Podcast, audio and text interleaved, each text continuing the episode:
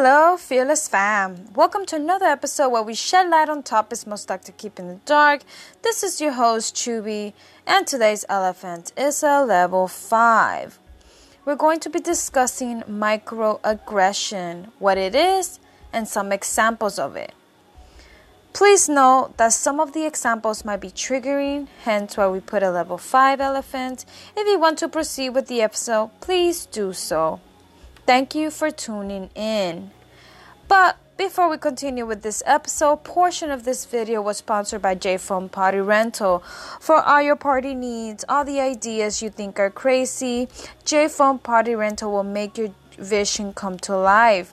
Give J Phone Party Rental a follow on Instagram at J Phone Party Rental or send them a text at 786 769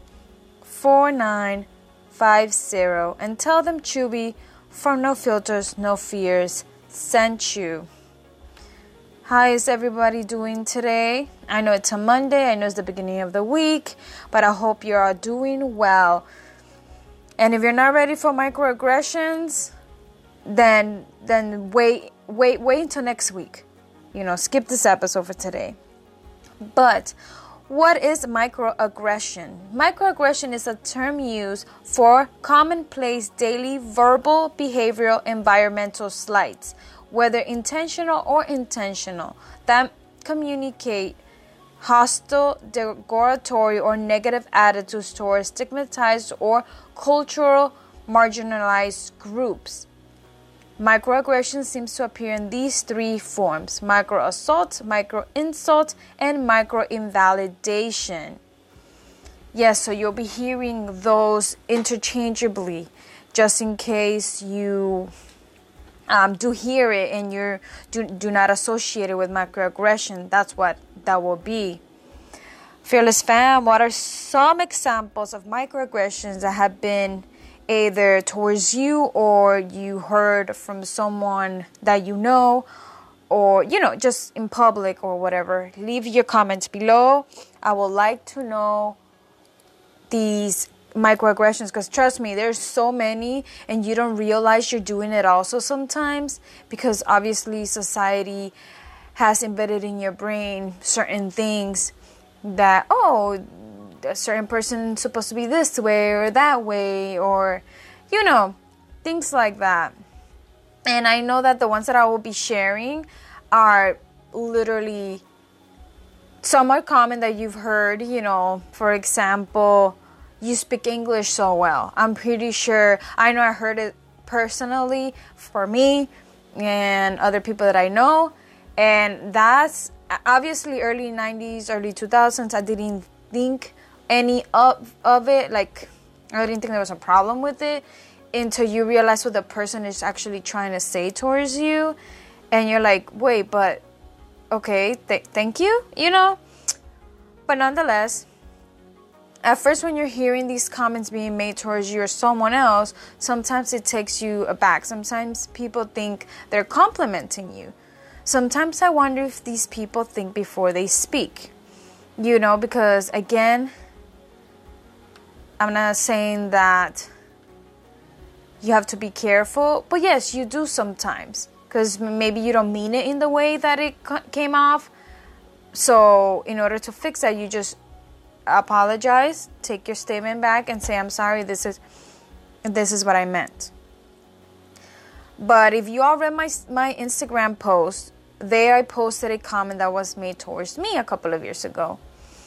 And I'll share here, obviously, since we're talking about it. Of course, this is what the episode's about. And it went a little like this Where are you from? I say I'm from Puerto Rico, because obviously, as many as you know, I was born and raised in the island. Oh, oh, you're so white to be a Puerto Rican. And silence. I look at the person and I'm like, wait, what? I didn't know I was supposed to be a certain color to be Puerto Rican. So, yeah. I, I knew the statement bothered me for a reason, but I never knew it was because they had a, a misconception about Puerto Ricans are supposed to be either black or dark skin or brown. I'm like, no, They, everybody in this whole world comes in different colors. You know what I mean? But yeah, that's that's a personal one. But um, yeah, but let me uh, share uh, more microaggressions with you.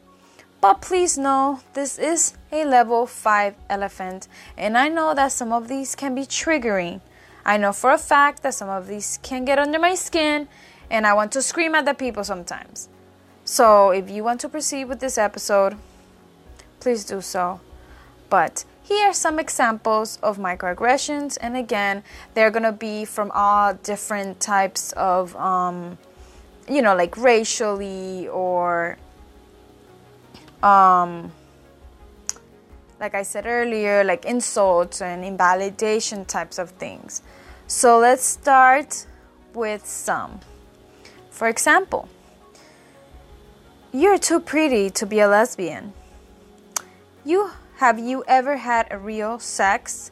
I mean, since she's with the guy, she's not she's a non-practicing bisexual. It's just a phase. So, who's the man in the relationship? You don't act gay.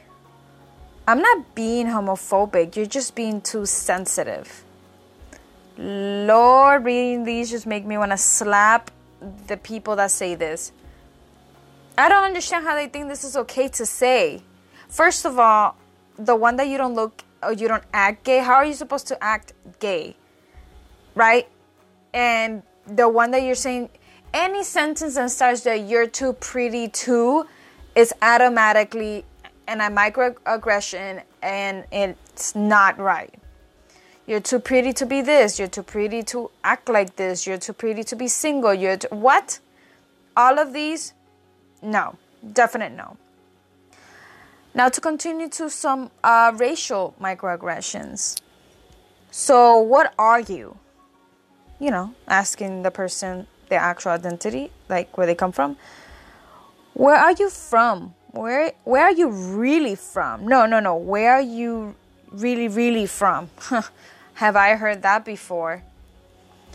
Um, what do your people think about that?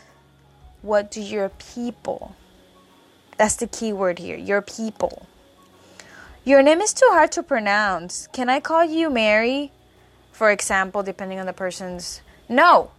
Work your ass off. Like, try really hard to pronounce and get this person's name right because at the end, you wouldn't want somebody else to mispronounce your name, right? So you sit there and you learn it, especially if it's a it, especially if it's a person that you actually want to be friends with or well i believe in this case if you do not want to know their names you're not going to be friends with them obviously since you're not even trying hard enough to know their name. But i digress. You don't act like a normal black person. Boy. What does that even mean? I mean obviously I know what they're saying, you know, the, the stereotypes that they probably heard in their life or etc. But how can they sit there and say this like it's perfectly fine? That always boggles my mind. And now to some other microaggressions. But yes, here are some microaggressions um, continuing. But this one is uh, in the medical field, you could say. For example, nurse, can you find me a doctor? Um, do you speak English to an Asian person? Or a Middle Eastern doctor, they will say, Are there any doctors from America here?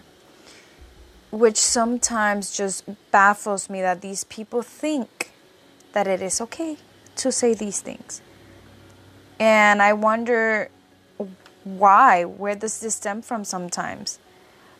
Um, this one deals with disability microaggressions. Um, for example, you're so inspiring. For this one, I understand it because believe it or not, um, when you're saying this to someone, let's say in a wheelchair or any kind of physical disability person, and then they're still thriving and doing their thing, you're actually not making them feel any better, you know, because they have to do it, you know. Another is, what's wrong with you? You look so normal. Can you have children? I could never date someone with a disability. That one straight off the bat is like, okay, good for you, but why do you have to say it out loud or to anybody in that ma- in that manner at all? I'm sorry, but sometimes I am so baffled at, at these statements. I have nothing to say. Like, there is so hard to read them because you sit here and you're like, these are real things that are happening. And I don't think we're being too sensitive on these things. Like, the, all these microaggressions don't feel good when you're hearing them. Saying that you're to this or to that for X, Y, and Z or whatever, I don't think anybody should be felt like crap just because, for example, for me, I w- I didn't ask to be born quote unquote white because I am white passing, okay, biracial, but still, like, I am white passing, okay, I, it, it doesn't matter.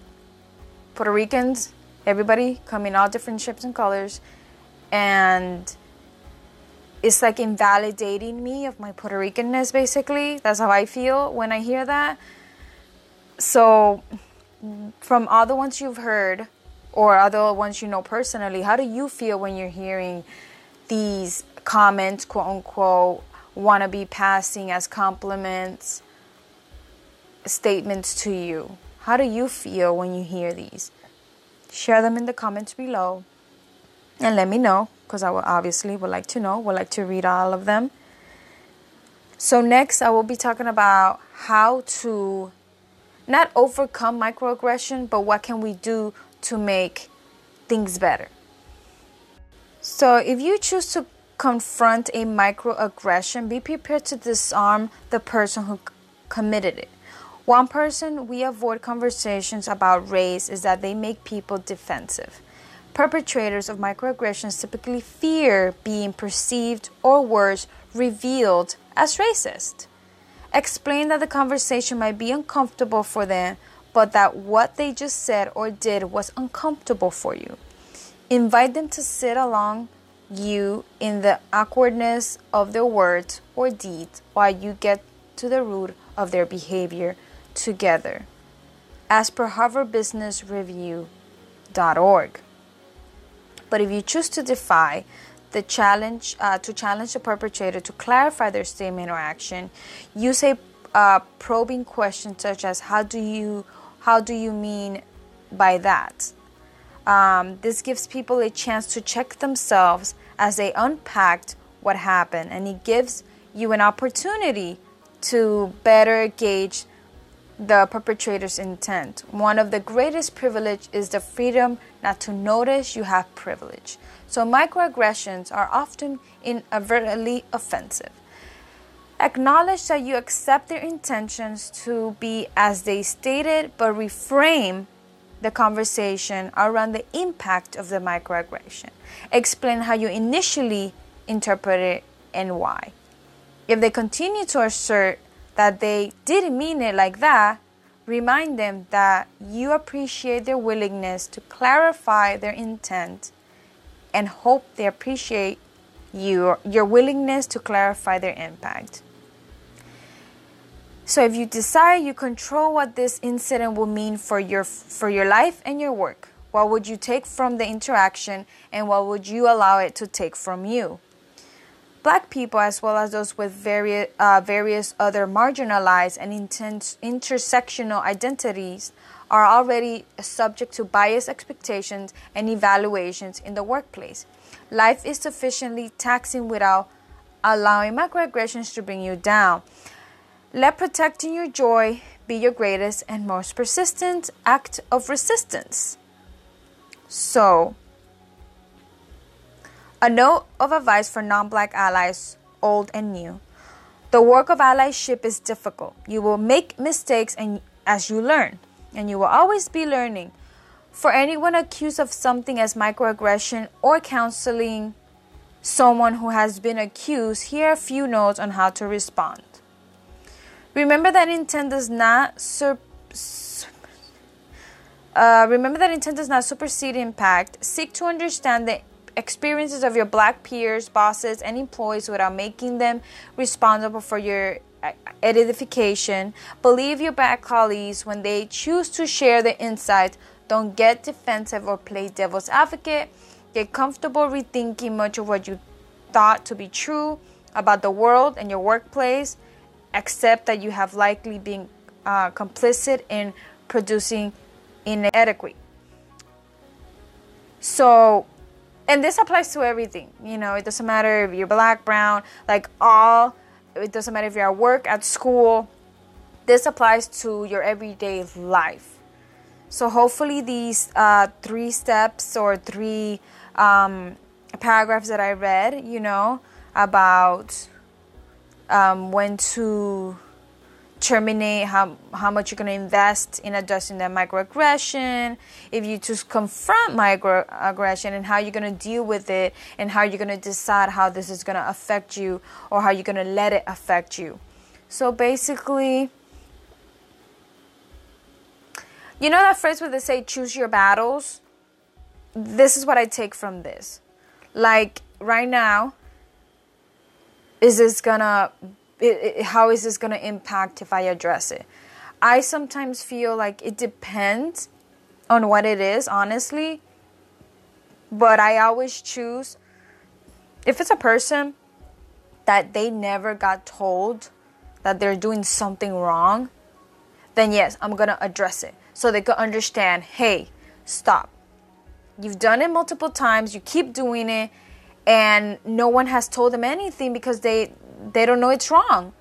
So, yes, in those instances, I will bring it up and I will do my part to make the person understand. But yes, um, sometimes I hear this when I hear other people talk, like in public or things like that, and it, it, it hurts my feelings in the sense of how humanity or society has come to be that they have no regards towards anyone else's feelings or they don't even realize how they will come off. And I have to sit there and wonder how did how both sides feel. Person saying it, how did they feel when they said it? Did, did they think they sounded stupid afterwards or or rude, you know? And you know, it's a battle on its own because then you wonder for me personally, I will I, I try not to do that obviously because yes, again, you're not doing it on purpose, but when it does come out, at least try to rectify the problem and be like, I'm sorry, that's not what I meant, and, and restate your statement and, and make the other person try to understand that that's literally not what you meant. But if you meant it that way, then you need some internal um, fixing. You need to work on that because you are sounding either racist, homophobic, you know, ageist, whether you meant it or not. So, these are things that we all, I believe, have to work through and work on because we all done it multiple times without realizing we are being these things and or acting this way, behaving this way, saying these things that are not compliments that are not okay to say. And I'm pretty sure most of you would not like to be said these things to. So, Fearless Fam, this was today's episode. Thank you for joining us. Don't worry, Choobie's Book Corner is still in. Choobie's 411 is still in. Quoticles are still in. But um, our episodes will look different. As you already know, they will all sound different they will either have it or not have it. In this episode, I did not want to bring quotes about microaggressions in because I just felt like the examples themselves were were enough to make you want to eva- evaluate your life and reevaluate what you say and how you behave. So, yes, thank you again for tuning in. You know where to find us Anchor, Apple, Google, all listening platforms. Um, YouTube if you just want to have it on. Um, thank you again for tuning in, everybody. Thank you for all your comments. Thank you for choosing this episode. You, you guys, Fearless Fan, were the ones that chose today's episode, and here we are. Our next episode, you guys chose it too. It was the closest one. So I'm ready for that one. It's a lot to uh, learn and unpack in this episode, but I am excited to share with you all. And thank you so much for tuning in.